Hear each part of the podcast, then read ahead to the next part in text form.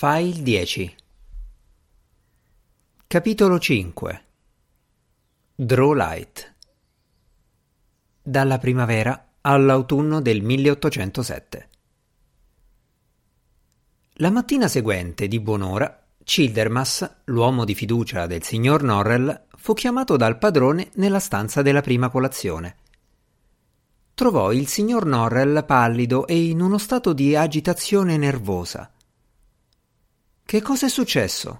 si informò Childermass. «Ah!» esclamò Norrell alzando lo sguardo su di lui. «Osate domandarmelo!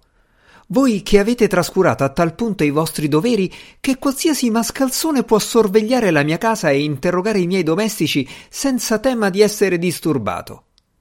Sì, e ottenere risposte alle sue domande anche.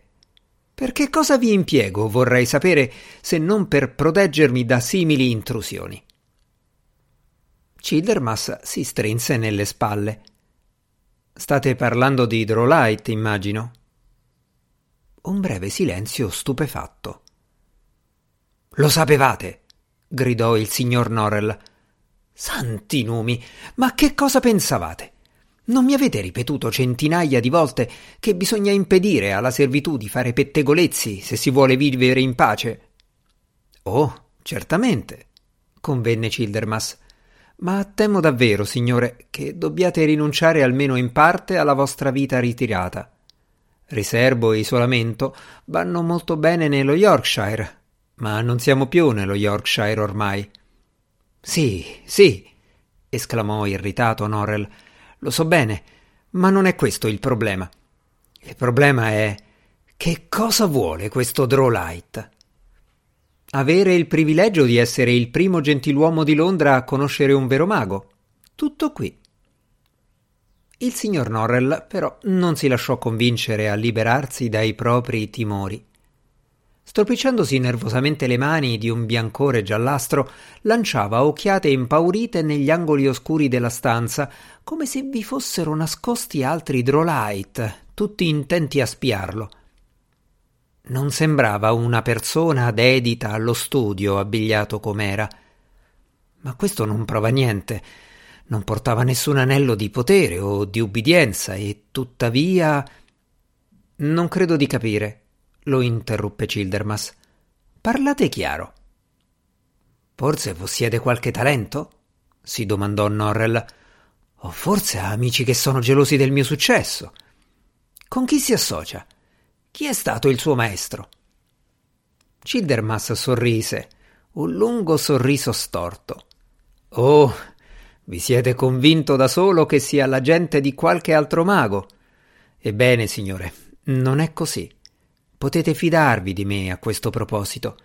Lungi dal trascurare i vostri interessi, dopo l'arrivo della lettera della signora Godesdon, mi sono informato un po' su quel gentiluomo, tanto quanto quell'uomo si è informato su di voi, e vi dico che sarebbe un mago ben strano quello che avesse alle sue dipendenze un tipo del genere. Inoltre, se un tale mago esistesse, voi lo avreste già trovato da molto tempo, non è vero? E avreste escogitato il mezzo per allontanarlo dai libri e mettere fine ai suoi studi. Lo avete già fatto con gli altri, sapete?» «Allora non c'è nulla da temere da questo Drawlight». Childermass inarcò un sopracciglio e sorrise del suo sorriso storto. «Al contrario», disse. «Ah!» esclamò Norrell. «Lo sapevo! Beh, allora cercherò di evitare la sua compagnia». «Perché? Non ho detto questo. Non vi ho appena assicurato, anzi, che non rappresenta una minaccia. Che importa a voi che non sia una brava persona? Ascoltate il mio consiglio, signore. Servitevi degli strumenti che avete a portata di mano». Quindi Childermass riferì al signor Norrell ciò che aveva saputo di Drawlight. Apparteneva a quella specie di gentiluomini che si incontravano soltanto a Londra, la cui principale occupazione era indossare abiti costosi alla moda. Vivevano ostentatamente nell'ozio, giocando d'azzardo e bevendo, e passavano interi mesi interi a Brighton o in altre località termali in voga. Christopher Drawlight era un esempio perfetto di quella specie di individui. Perfino i suoi più cari amici sarebbero stati pronti ad ammettere che non possedeva un solo lato buono. Sebbene il signor Norrell si lasciasse sfuggire una quantità di esclamazioni soffocate a ogni nuova rivelazione, senza dubbio quella conversazione gli giovò. 10 minuti dopo, quando Lucas entrò con un bricco di cioccolata, stava gustando compostamente fette di pane abbrustolito con la marmellata e sembrava del tutto diverso dall'essere ansioso e agitato di qualche momento prima. Un colpo sonoro alla porta e Lucas andò ad aprire. Poi un passo leggero sulle scale e Lucas ricomparve per annunciare «Il signor Drawlight!» «Ah, signor Norrell! Come state, signore?» Drawlight entrò nella stanza. Indossava un soprabito blu scuro e portava un bastone da passeggio con il pomo d'argento. Pareva di ottimo umore, si inchinava, sorrideva e passeggiava avanti e indietro di continuo, tanto che dopo 5 minuti non rimaneva nella stanza nemmeno un centimetro di tappeto sul quale non avesse posato il piede, tavolo o sedia che non avesse sfiorato con la mano, specchio nel quale la sua immagine non avesse svolazzato, quadro al quale non avesse rivolto uno sguardo sorridente. Per quanto sicuro ormai che il suo ospite non fosse un gran mago o servitore di un gran mago, Norrell non era ancora disposto a seguire il consiglio di Childermass. Il suo invito al visitatore a sedersi e a prendere una tazza di cioccolata fu freddissimo. Ma i silenzi imbronciati e le occhiatacce non avevano nessun effetto dal momento che Drawlight riempiva quei silenzi con le sue chiacchierate, ed era troppo abituato alle occhiate storte per prestarvi attenzione. «Il ricevimento di ieri è stato sublime. Non siete d'accordo con me, signore? Però, se posso permettermi di dirlo, avete fatto benissimo ad andarvene.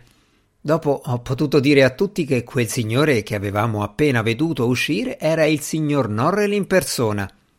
Oh, credetemi, signore, non siete passato inosservato.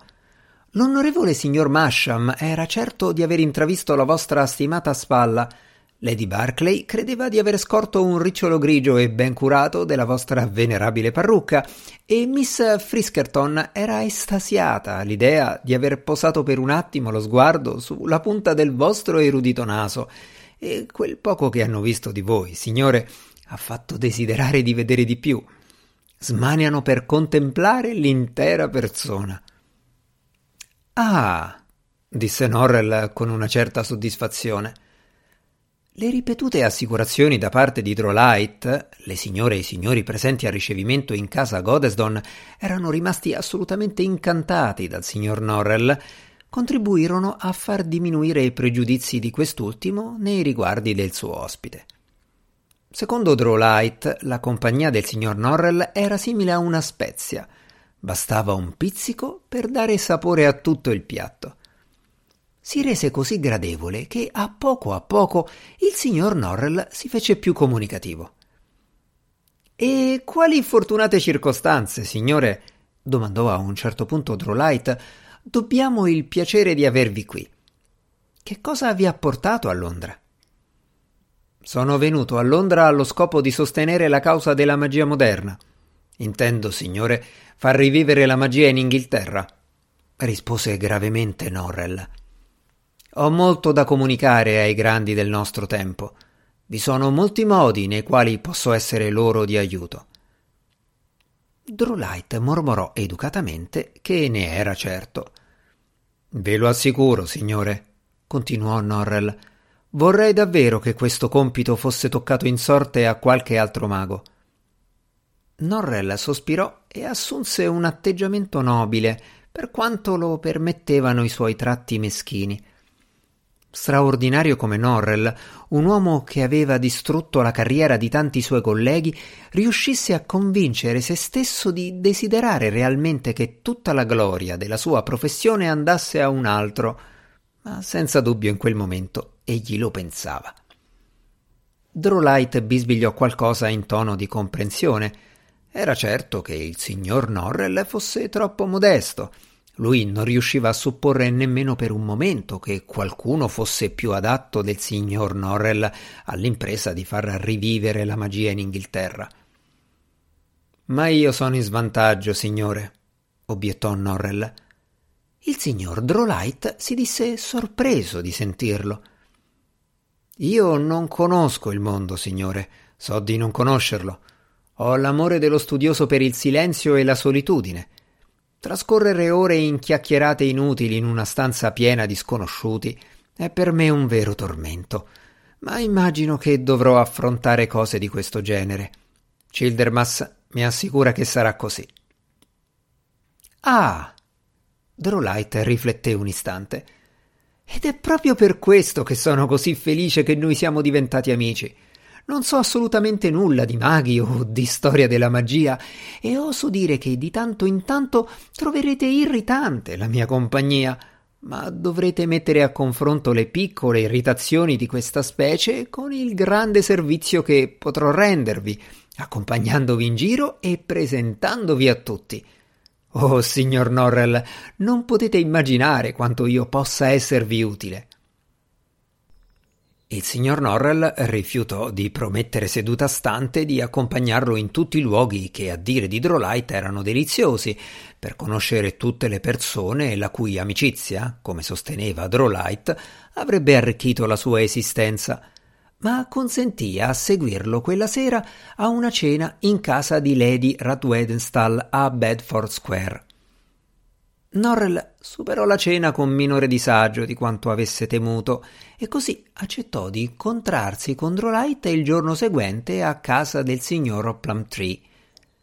Con Drawlight come guida, l'ingresso in società di Norrell fu facilitato, i suoi impegni divennero numerosi, era occupato dalla mattina alle 11 fin dopo mezzanotte, faceva visite di mattina, partecipava a pranzi in tutta la città, andava a ricevimenti, balli e concerti di musica italiana. Conobbe baronetti, visconti, viscontesse e onorevoli questo e quello. Lo si incontrava in Bond Street a braccetto con il signor Drawlight, in carrozza per Hyde Park con l'immancabile Drawlight e il caro amico di questi, Lascelles. Quando non pranzava fuori, Drawlight gli faceva compagnia in Hanover Square, cosa che, secondo Norrell, doveva fargli molto piacere, perché Childermass gli aveva detto che Drawlight aveva ben pochi mezzi. Stando a Childermass, Drawlight viveva grazie al suo spirito e ai debiti. Nessuno dei suoi amici era mai stato a casa sua, dato che questa era un alloggio sopra la bottega di un ciabattino in Little Rider Street. Come in ogni casa nuova, anche in quella di Hanover Square, che all'inizio era sembrata perfetta, ben presto si presentò la necessità di ogni sorta di miglioramento. Naturalmente Norrell desiderava con impazienza che tutto fosse realizzato prima possibile, ma quando si lamentò con Drawlight della lentezza degli operai di Londra, quest'ultimo colse l'occasione per informarsi minuziosamente sui progetti di Norrell a proposito di colori, carta da parati, tappeti, mobili e decorazioni, trovando errori in tutto. Discussero per un quarto d'ora. Poi Drawlight ordinò la carrozza del signor Norrell e diede istruzioni a Davy di portarli subito nel negozio di Ackerman sullo Strand, dove Drawlight mostrò al signor Norrell un volume che conteneva un'illustrazione di Repton di un salotto vuoto, antiquato, dove un vecchio dalla faccia inespressiva del tempo della regina Elisabetta guardava nel vuoto da un quadro appeso alla parete e le sedie si fissavano reciprocamente come ospiti a un ricevimento, i quali avessero scoperto di non avere nulla da dirsi. Ma nella pagina seguente, quali cambiamenti avevano apportato le nobili arti della falegnameria e della tappezzeria! L'illustrazione mostrava lo stesso salotto completamente trasformato e migliorato al punto di essere irriconoscibile. Una decina di signore e di signori abbigliati alla moda era stata attirata nell'appartamento così rinnovato dalla prospettiva di ristorare lo spirito atteggiandosi in pose eleganti sulle poltrone o passeggiando in una serra coperta di rampicanti, comparsa misteriosamente fuori dalle due grandi porte finestre. La morale, spiegò Drawlight, era che il signor Norrell, per realizzare il suo proposito di conquistare sostenitori alla causa della magia moderna, avrebbe dovuto inserire nella sua casa un numero assai maggiore di belle porte e finestre. Sotto la tutela del signor Drawlight, Norrell imparò a preferire i rossi da pinacoteca ai rispettabili verdi spenti della sua giovinezza e, nell'interesse della magia moderna, le solide strutture della casa del signor Norrell furono rivestite di pittura e di vernice, in modo da rappresentare cose diverse da quelle che erano, come se fossero attori sulla scena. L'intonaco fu dipinto in modo da sembrare legno e il legno in modo da sembrare legno di tipo diverso. Arrivati al punto di scegliere l'arredamento della sala da pranzo, la fiducia di Norrell nel gusto di Drawlight era così completa che quest'ultimo fu incaricato di scegliere il servizio da tavola senza interferenze altrui. «Non lo rimpiangerete, mio caro signore!» esclamò Drawlight. «Non più di 3 settimane fa ho scelto un servizio per la duchessa di B. E non appena lo ha visto, la duchessa ha dichiarato che in tutta la sua vita non aveva mai posato gli occhi su tanta bellezza». In una bella mattina di maggio, il signor Norrell era seduto nel soggiorno della casa di una certa signora Littleworth in Wimpole Street. Tra la gente lì riunita si trovavano anche Drawlight e Lascelles. Quest'ultimo amava moltissimo la compagnia del signor Norrell. In verità era secondo solo a Drawlight in questo, ma i suoi motivi per attirare la benevola attenzione del mago erano completamente diversi. Lascelles era un uomo intelligente, cinico, e trovava assolutamente ridicolo che un vecchio gentiluomo, uno studioso, fosse arrivato al punto di convincere se stesso di poter fare magie. Di conseguenza trovava spassoso rivolgere a Norrell domande sulla magia ogni volta che se ne presentava l'occasione, così da potersi divertire con le sue risposte. «Vi piace Londra, signore?» «Nient'affatto». «Me ne rammarico», disse Lascelles. «Non avete trovato qualche confratello mago con cui parlare?» Norrell aggrottò la fronte. Non pensava che vi fossero altri maghi a Londra, o se vi erano, non era ancora riuscito a scoprirli. «Ah, signore!» esclamò Drawlight. «Voi sbagliate!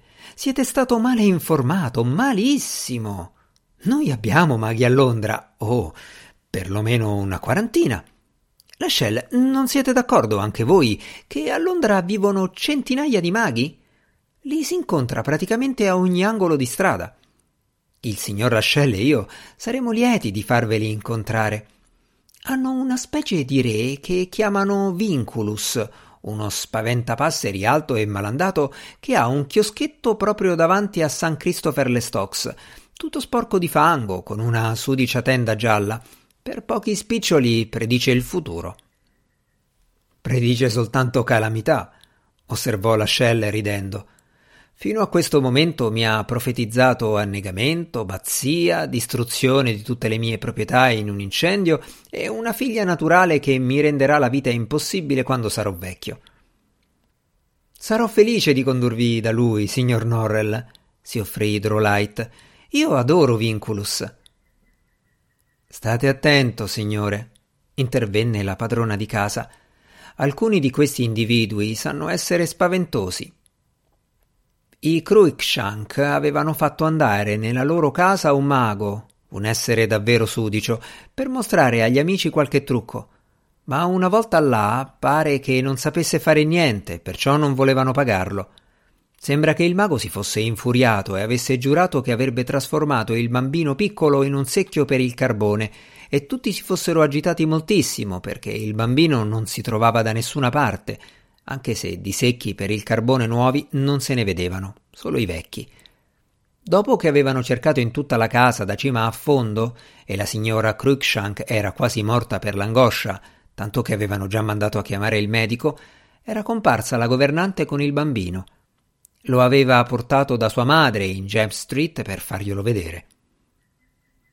Nonostante simili allettamenti, Norrell declinò la gentile offerta di Drawlight di accompagnarlo al chioschetto giallo di Vinculus. «E qual è la vostra opinione sul Re Corvo, signor Norrell?» domandò ansiosamente la signora Littleworth. «Non ne ho nessuna. È un personaggio al quale non penso mai». «Davvero? Spero che vorrete perdonarmi, signore», disse Lascelles, «ma la trovo un'affermazione straordinaria. Non ho mai conosciuto nessun mago che non dichiarasse che il Re Nero era il più grande di tutti. Il mago par excellence. Un uomo che, se avesse voluto, avrebbe potuto strappare Merlino dall'albero, farlo girare come una trottola e rimetterlo dov'era». Il signor Norrell non disse nulla. «Ma sicuramente», insistette Lascelles, «nessuno degli altri aurei poteva rivaleggiare con lui, non è vero? Regni in tutti i mondi possibili e immaginabili, torme di cavalieri umani e fatati per eseguire i suoi ordini, bastoni magici che se ne vanno a spasso, per non parlare della sua longevità, 300 anni di regno, e si dice che alla fine fosse ancora un uomo giovane, almeno in apparenza». Norrell rimase in silenzio. «Ma forse voi pensate che le storie mentano. Ho spesso sentito ipotizzare che il Re Corvo non sia mai esistito o che non si trattasse di un unico mago, ma di una lunga serie di maghi, tutti più o meno dello stesso aspetto. Forse lo pensate anche voi?» A giudicare dall'espressione, Norrell avrebbe preferito tacere, ma la domanda diretta di Lascelles lo obbligava a rispondere. «No», disse alla fine, «sono quasi certo che sia esistito veramente, ma non posso che considerare deplorevole la sua influenza sulla magia inglese. La sua era una magia particolarmente perniciosa e nulla mi farebbe più piacere che saperlo dimenticato da tutti, come merita».